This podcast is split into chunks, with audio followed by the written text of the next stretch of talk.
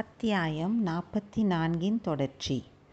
சூடாமணி விகாரத்தின் தலைவர் உனக்கு உடம்பு நன்றாக குணமாகிவிட்டது என்று செய்தி அனுப்பினார். அது சரியல்ல. சுரம் உன்னை வாட்டி எடுத்திருக்கிறது. ஆனால் உன்னை பார்க்காமல் இருக்கவும் என்னால் முடியவில்லை. ஆனை மகன் மங்கலம் வந்த பிறகு ஒவ்வொரு கணமும் ஒரு யுகமாக சென்று கொண்டிருந்தது என்றாள். அக்கா, என்னை இங்கு வருவித்தது பற்றி நீ கவலைப்பட வேண்டாம். நீ மட்டும் படகு அனுப்பாமல் இருந்திருந்தால் நான் இத்தனை நேரம் பழையாறைக்கே புறப்பட்டிருப்பேன். கடுமையான சுரத்திலேயும் கூட உன்னுடைய ஓலைதான் என் மனதை வருத்தி கொண்டிருந்தது. அந்த ஓலையை ஒருவரிடம் அனுப்பியிருந்தாயே, அந்த வானர் குலத்து வந்தியத்தேவரை போன்ற தீரரை நான் பார்த்ததே இல்லை. எத்தனையோ விதமாக அவரை சோதித்தேன். எல்லாவற்றிலும் தேறிவிட்டார். அவர் இப்போது எங்கே அக்கா? குந்தவையின் முகச்சந்திரனை மறைத்திருந்த மேகத்திரை சிறிது அகன்றது. பவள இதழ்கள் முத்துப்பற்கள் தெரியும்படி புன்னகை பூத்து, தம்பி, அவரை பற்றி இப்போது என்ன கவலை? வேறு எவ்வளவோ விஷயங்கள் இருக்கின்றன என்றாள். என்ன அப்படி பேசுகிறாய் அக்கா? உனக்கு அதிருப்தி அளிக்கும்படி நடந்து கொண்டாரா? இல்லை இல்லை, நான் ஏன் அதிருப்தி அடைய வேண்டும்? உன்னை அழைத்து கொண்டு வந்து சேர்ப்பதாக வாக்களித்தார். அவர் வாக்கை அவர் நிறைவேற்றி விட்டார். அதற்காக அவர் செய்த தந்திர மந்திரங்களையும் கை கொண்ட சூழ்ச்சி வித்தைகளையும் நினைக்க நினைக்க எனக்கு ஆச்சரியமாக இருக்கிறது. அவர் எங்கே அக்கா? நீ இங்கு வந்திருக்கிறாய் என்று தெரிந்ததும் வந்தியத்தேவரும் உன்னுடன் வந்திருப்பார் என்று எண்ணினேன். எடுத்ததற்கெல்லாம் மூச்சை போட்டும் விழும். இந்த பெண்ணரசி அல்லவா வந்திருக்கிறாள். இவள் எவ்வளவு தைரியசாலியாகிவிட்டாள் என்பது உனக்கு தெரியாது தம்பி. நேற்று நமது முதன் மந்திரியின் யானை இவளை தன் துதிக்கையால் தூக்கி எறிந்தது. மேலே அம்பாரியிலிருந்து என் மடியிலே தான் எறிந்தது. ஆனால் அது அவளுக்கு தெரியாது. அப்போது எவ்வளவு தைரியமாக இரும்ப இருந்தாள் என்பதை நீ பார்த்திருந்தால் போதும். உன்னுடைய தோழியின் புகழை நிறுத்திக்கொள். என் நண்பரை பற்றி சொல். அவரை பற்றி என்ன சொல்வது? அவர் வந்த காரியம் ஆகிவிட்டது. திரும்பி அவருடைய எஜமானன் ஆதித்த கரிகாலனிடம் போய்விட்டார். அப்படியானால் அவர் வாக்கு தவறிவிட்டார். தாம் காஞ்சிக்கு போகப் போவதில்லை என்றும் சோழ நாட்டிலேயே இருந்துவிடப் போவதாகவும் கூறினாரே, அது எப்படி சாத்தியம்? சோழ நாட்டிலிருந்து அவர் என்ன செய்வது? இங்கே உள்ளவர்களின் கதையே நாளைக்கு என்ன ஆகும் என்று தெரியாமல் இருக்கிறது.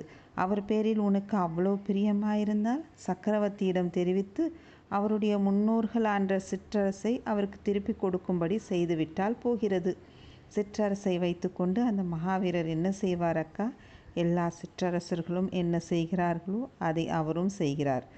நீதான் இலங்கை ராஜ்யம் வேண்டாம் என்று மறுத்தாய். அதுபோல அவரும் வேண்டாம் என சொல்வார் என நினைக்கிறாயா? இளவரசன் இளநகை புரிந்த வண்ணம், அக்கா, இலங்கை ராஜ்யம் வேண்டாம் என்று நான் சாட்சிகள் வைத்து கொண்டு மறுத்திருக்கிறேன். அப்படியிருந்தும் என் மீது குற்றம் சாட்டி சிறைப்படுத்தி கொண்டு வர தந்தை கட்டளையிட்டிருக்கிறார். தம்பி, நீ ராஜ்யத்தை ஒப்புக்கொண்டிருந்தால் உன்னை சிறைப்படுத்தி கொண்டு வர கட்டளை பிறந்திருக்கிறது. நீ சுதந்திர மன்னனாகியிருப்பாய். அப்போது உன்னை யார் சிறைப்படுத்த முடியும்? தந்தையின் விருப்பத்துக்கு விரோதமாக அவ்விதம் நான் நடந்து கொண்டிருக்க வேண்டுமா? பொன்னியின் செல்வா, நீ இலங்கை ராஜ்யத்தை ஒப்புக்கொண்டிருந்தால் தந்தை மகிழ்ச்சி அடைந்திருப்பார். மிச்சமுள்ள சோழ சாம்ராஜ்யத்தை உன் தமையனுக்கும் மதுராந்தகனுக்கும் பிரித்து கொடுத்து மனநிம்மதி அடைந்திருப்பார். இப்போதும் அதற்குத்தான் முயற்சி நடக்கிறது. தம்பி, கொள்ளிடத்துக்கு வடக்கே ஒரு ராஜ்யமாகவும் தெற்கே ஒரு ராஜ்யமாகவும் பிரித்துவிட பிரயத்தனம் நடக்கிறது. நீ வந்தால் இது விஷயத்தில் தந்தைக்கு உதவியாயிருப்பாய் என்று அவருக்கு நம்பிக்கை. முன்னால் உனக்கு சொல்லி அனுப்பி நீ வராதபடியால் இப்போது சிறைப்படுத்தி கொண்டு வரச் சொன்னார். இலங்கை ராஜ்யத்தை நீ மறுத்துவிட்டாய் என்பது சக்கரவர்த்திக்கு நன்றாய் தெரியும். ராஜ்யத்தை பிரிப்பதற்கு நான் ஒரு நாளும் உதவியாய் இருக்க மாட்டேன். அதே போல் பெரிய குற்றம் வேறு ஒன்றுமில்லை. அதைவிட சித்தப்பா மதுராந்தகருக்கே முழு ராஜ்யத்தையும் கொடுத்து விடலாம். அப்படியானால் முதன் மந்திரியும் நீயும் ஒரே மாதிரி அபிப்பிராயம் கொண்டிருக்கிறீர்கள். ஆம், முதன் மந்திரியும் அப்படித்தான் கருந்துகிறார். இலங்கைக்கு அவர் வந்ததே இதை பற்றி என்னுடன் கலந்து பேசுவதற்காகத்தான். அக்கா, இலங்கை ராஜ்யத்தை நான் வேண்டாம் என்று மறுத்ததன் உண்மை காரணத்தை சொல்லட்டுமா? என்னிடம் சொல்லாமல் வேறு யாரிடம் சொல்வாய் தம்பி? ஆம், என் அந்தரங்கத்தை சொல்வதற்கு வேறு யாரும் இல்லைத்தான். இலங்கைக்கு போவதற்கு முன்னால் அந்நாட்டை பற்றி பிரமாதமாக எண்ணியிருந்தேன். போன பிறகுதான் அது எவ்வளோ சிறிய நாடு என்று தெரிந்தது. குதிரையில் அல்லது யானையில் ஏறி புறப்பட்டால் ஒரே நாளில் அந்நாட்டின் மேற்கு கடற்கரையிலிருந்து கிழக்கு கடற்கரைக்கு போய்விடலாம். சோழ நாடு மட்டும் அதைவிட பெரிதா தம்பி?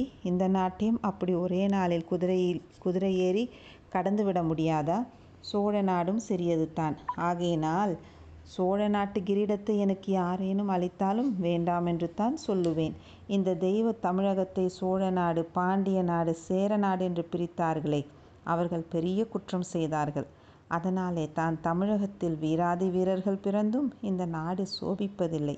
வடநாட்டிலே சந்திரகுப்தர் என்ன, அசோகர் என்ன, சமுத்திரகுப்தர் என்ன, விக்ரமாதித்யர் என்ன, ஹர்ஷவர்தனர், இப்படி மகா சக்கரவர்த்திகள் தோன்றி மகாராஜ்யங்களை ஆண்டிருக்கிறார்கள். தமிழ்நாட்டில் அவ்விதம் யாரேனும் பெரிய சாம்ராஜ்யத்தை ஸ்தாபித்தது உண்டா? காஞ்சி பல்லவர் கால குலத்தில் மகேந்திர சக்கரவர்த்தியும் மாமல்லரும் இருந்தார்கள். பிறகு அந்த குலமும் சனித்து விட்டது. அக்கா, நான் ராஜ்யம் ஆளுவதாயிருந்தால் இந்த மாதிரி சின்னஞ்சிறு ராஜ்யத்தை ஆளமாட்டேன். இலங்கை முதல் கங்கை வரையில் பரவி நிலை பெற்ற ராஜ்யத்தை ஆளுவேன். மாலத்தீவிலிருந்து சாவகத்தீவு வரையில் தூர தூர தேசங்களில் புலிக்கொடி பறக்கும் மகா சோழ சாம்ராஜ்யத்தின் சிங்காதனத்தில் வீற்றிருப்பேன். என்னை பைத்தியக்காரன் என்று தானே எண்ணுகிறாய்? இல்லை அருள்வர்மா, என்னை போல் ஆகாச கோட்டைகள் கட்டுவதற்கும் கற்பனை கனவுகள் காண்பதற்கும் நீயும் ஒருவன் இருக்கிறாயே என்று எண்ணி மகிழ்கிறேன். நீ பைத்தியக்காரனாயிருந்தால் நான் உன்னை விட பெரிய பைத்தியக்காரி. நம்முடைய தந்தையின் பாட்டனார் பராந்தக சக்கரவர்த்தி அப்படியெல்லாம் மனோராஜ்யம் செய்திருந்தார் என்பதை நான் அறிவேன். அவர் காலத்தில் அது பூரணமாய் நிறைவேறவில்லை. ஆனால் என்னுடைய ஆயுட்காலத்தில் நான் அதை பார்க்கப் போகிறேன். சோழ சாம்ராஜ்யம் இலங்கை முதல் கங்கை வரையிலும் மாலத்தீவு முதல் சாவகம் வரையிலும் பறந்து விஸ்தரித்திருப்பதை பார்த்துவிட்டுத்தான் நான் சாகப் போகிறேன். இந்த எண்ணம் நம் தமையன் ஆதித்த கரிகாலனால் நிறைவேறும் என்று ஒரு காலத்தில் நம்பினேன். அந்த நம்பிக்கை எனக்கு இப்போது போய்விட்டது. ஆதித்த கரிகாலன் மகாவீரன். ஆனால் மனதை கட்டுப்படுத்தும் ஆற்றல் அவனிடமில்லை. அதனால் அவன் பெரிய காரியங்களை சாதிக்க முடியாது. என் மனோரதம் உன்னால் நிறைவேறும் என்ற ஆசை எனக்கு இன்னும் இருக்கிறது. ஒருவேளை அதுவும் கைகூடாமல் போகலாம். ஆனாலும் நான் நிராசை அடைய மாட்டேன். உன்னால் கை கூடாவிட்டால் உனக்கு பிறக்கும் பிள்ளையினால் கைகூடும் என்று உறுதி கொண்டு இருக்கிறேன். உனக்கு பிறக்கும் புதல்வனை பிறந்த நாளிலிருந்து நானே எடுத்து வளர்ப்பேன். அவனை இந்த உலகம் கண்டறியாத மகாவீரனாக்குவேன். அற்ப ஆசைகளில் அவன் மனதை செலுத்த விடாமல் அற்புதங்களை சாதிக்கக்கூடிய புருஷ சிங்கமாக்குவேன். அக்கா, நீ என்னை விட பெரிய பைத்தியம் என்பது நிச்சயம். எனக்கு கல்யாணம் செய்து கொள்ளும் எண்ணமே இல்லை. எனக்கு பிறக்கப் போகும் புதல்வனை பற்றி நீ பேச ஆரம்பித்து விட்டாய். நீ செல்லம் கொடுத்து வளர்க்கும் தோழிகளில் யாருக்காவது அத்தகைய எண்ணம் இருந்தால் என்னை மணந்து கொண்டு மணிமகுடம் சூடி சிங்காதனத்தில் வீற்றிருக்கலாம் என்ற ஆசை இருந்தால் அது ஒரு நேலும் நிறை ஒரு நாளும் நிறைவேறப் போவதில்லை. இதை நிச்சயமாய் அவர்களுக்கு சொல்லிவிடு என்று பொன்னியின் செல்வன் கூறியபோது அவனுடைய பார்வை ஒரு கணம் மண்டபத்தின் தூணுக்கு பின்னால் நின்றிருந்த வானதியின் பால் சென்றது. மறுகணம் அவன் திரும்பிய போது அவனுக்கு எதிரே இருந்த படித்துறை நந்தி விக்கிரகத்தை பார்த்தான். அத்தியாயம் நாற்பத்தி நான்கின் தொடர்ச்சி. அக்கா, ஒரு செய்தி. இலங்கை சிறிய ராஜ்யமாயிருந்தாலும் அந்த ராஜ்யத்தை முற்காலத்தில் ஆண்ட மன்னர்கள் மகாபுருஷர்கள், பெரிய உள்ளங்களை படைத்தவர்கள். அவர்கள் பெரிய பெரிய திட்டங்களை போட்டு பெரிய பெரிய காரியங்களை சாதித்தார்கள். செங்கல்களை கொண்டு மலை போன்ற மேகமண்டலத்தை அளாவிய புத்த ஸ்தூபங்களை நிர்மாணித்தார்கள். ஆயிரம் ரெண்டாயிரம் அறைகள் உள்ள புத்த விகாரங்களை கட்டினார்கள். பதினாயிரம் தூண்கள் உள்ள மண்டபங்களை எழுப்பினார்கள். புத்த பகவான் எவ்வளோ பெரியவர் என்பதை பார்த்தவுடன் தெரிந்து கொள்ளும்படியாக அதோ அந்த தென்னை மர உயரமுள்ள புத்தர் சிலைகளை அமைத்தார்கள். அக்கா, இதோ நமக்கு முன்னால் இருக்கும் நந்தி விக்கிரகத்தை பார். எவ்வளோ சின்னஞ்சிறியதாக இருக்கிறது! அடியும் முடியும் காண முடியாத மகாதேவரின் வாகனமாகிய நந்தி இவ்வளவு சிறியதாகவா இருக்கும்? கைலாசத்தில் பரமசிவனுடைய பரிவாரங்களோ பூதகணங்கள். அந்த பூதகணங்கள் அடிக்கடி வந்து தொந்தரவு செய்யாமல் கைலாசத்தின் வாசலில் நின்று காவலும் காவல் புரிகிறவர் நந்திதேவர். அவர் இவ்வளோ சிறிய உருவத்துடன் இருந்தால் பூதகணங்களை எப்படி தடுத்து நிறுத்த முடியும்? அதோ பாரக்கா, என் கண் முன்னால் இதோ இந்த நந்தி வளர்கிறது. வளர்ந்து வளர்ந்து வளர்ந்து பெரிதாகிறது. பிரம்மாண்ட வடிவம் பெற்று இம்மண்டபத்தின் மேற்கூரையை முட்டுகிறது. மேற்கூரை இப்போது போய்விட்டது. நந்தி பகவான் வானமா வானமலாவி நிற்கிறார். பூதகணங்கள் வருகிறார்கள். நந்தி பகவானை பார்த்து பயபக்தியுடன் நின்று சிவனை தரிசிக்க அனுமதி கேட்கிறார்கள். நந்தி பகவான் அவ்வளவு பெரியவராயிருந்தால் சிவபெருமான் வீற்றிருக்கும் ஆலயம் எப்படி இருக்க வேண்டும்? தக்ஷிணமேறு என்று சொல்லும்படி வானை அளாவிய கோபுரம் அமைக்க வேண்டாமா? அதற்கு தக்கபடி பிரகாரங்கள் இருக்க வேண்டாமா? இப்போது சோழ நாட்டில் உள்ள கோயில்கள் அகஸ்திய முனிவர் கோயில் கொள்வதற்குத்தான் ஏற்றவை, சிவபெருமானுக்கு உகந்தவை அல்ல. எனக்கு ராஜ்யமும் வேண்டாம், ஒன்றும் வேண்டாம். சோழ சிங்காதனத்தில் யார் அமர்ந்தாலும் ஆலய திருப்பணி அதிகாரியாக என்னை நியமிக்கும்படி கேட்டுக்கொள்வேன். தம்பி, நம் இரண்டு பேரில் பைத்தியம் யாருக்கு அதிகம் என்று போட்டி போட வேண்டியது தான். தற்சமயம் இந்த சோழ நாட்டை பேரபாயம் சூழ்ந்திருக்கிறது. உட்பகைவர்களாலும் வெளிப்பகைவர்களாலும் சிநேகிதர்கள் போல் நடிக்கும் பகைவர்களாலும் அபாயம் ஏற்பட்டிருக்கிறது. சில காலமாக நான் அடிக்கடி ஒரு பயங்கரமான கனவு காண்கிறேன். மின்னலென ஒளி வீசும் கூரிய கொலைவாள் ஒன்று என் அகக்கண் முன்னால் தோன்றுகிறது. அது யார் மேலேயோ விழப்போகிறது. அது யார் என்பது எனக்கு தெரியவில்லை. சோழ குலத்தை சேர்ந்த யாராவது அந்த கொலைவாளுக்கு இரையாகப் போகிறார்களா, அல்லது இந்த சோழ ராஜ்யத்தை இரண்டாக துண்டு செய்து நாசமாக்கப் போகும் கொலைவாளா அது என்று தெரியவில்லை. நீயும் நானும் யோசித்து முயற்சி செய்துத்தான் அத்தகைய அபாயம் இந்நாட்டுக்கு ஏற்படாமல் தடுக்க வேண்டும் என்றாள் இளைய பிராட்டி. ஆம் அக்கா, வல்லவராயர் கூறிய விவரங்களிலிருந்து எனக்கும் அவ்வாறு தான் தோன்றுகிறது. முக்கியமான அபாயம் சோழ குலத்துக்கு யாரிடமிருந்து வரப்போகிறது என்பதை அறிவாயல்லவா என்றான் இளவரசன். பழுவூர் இளையராணி நந்தினியைத்தானே குறிப்பிடுகிறாய் தம்பி?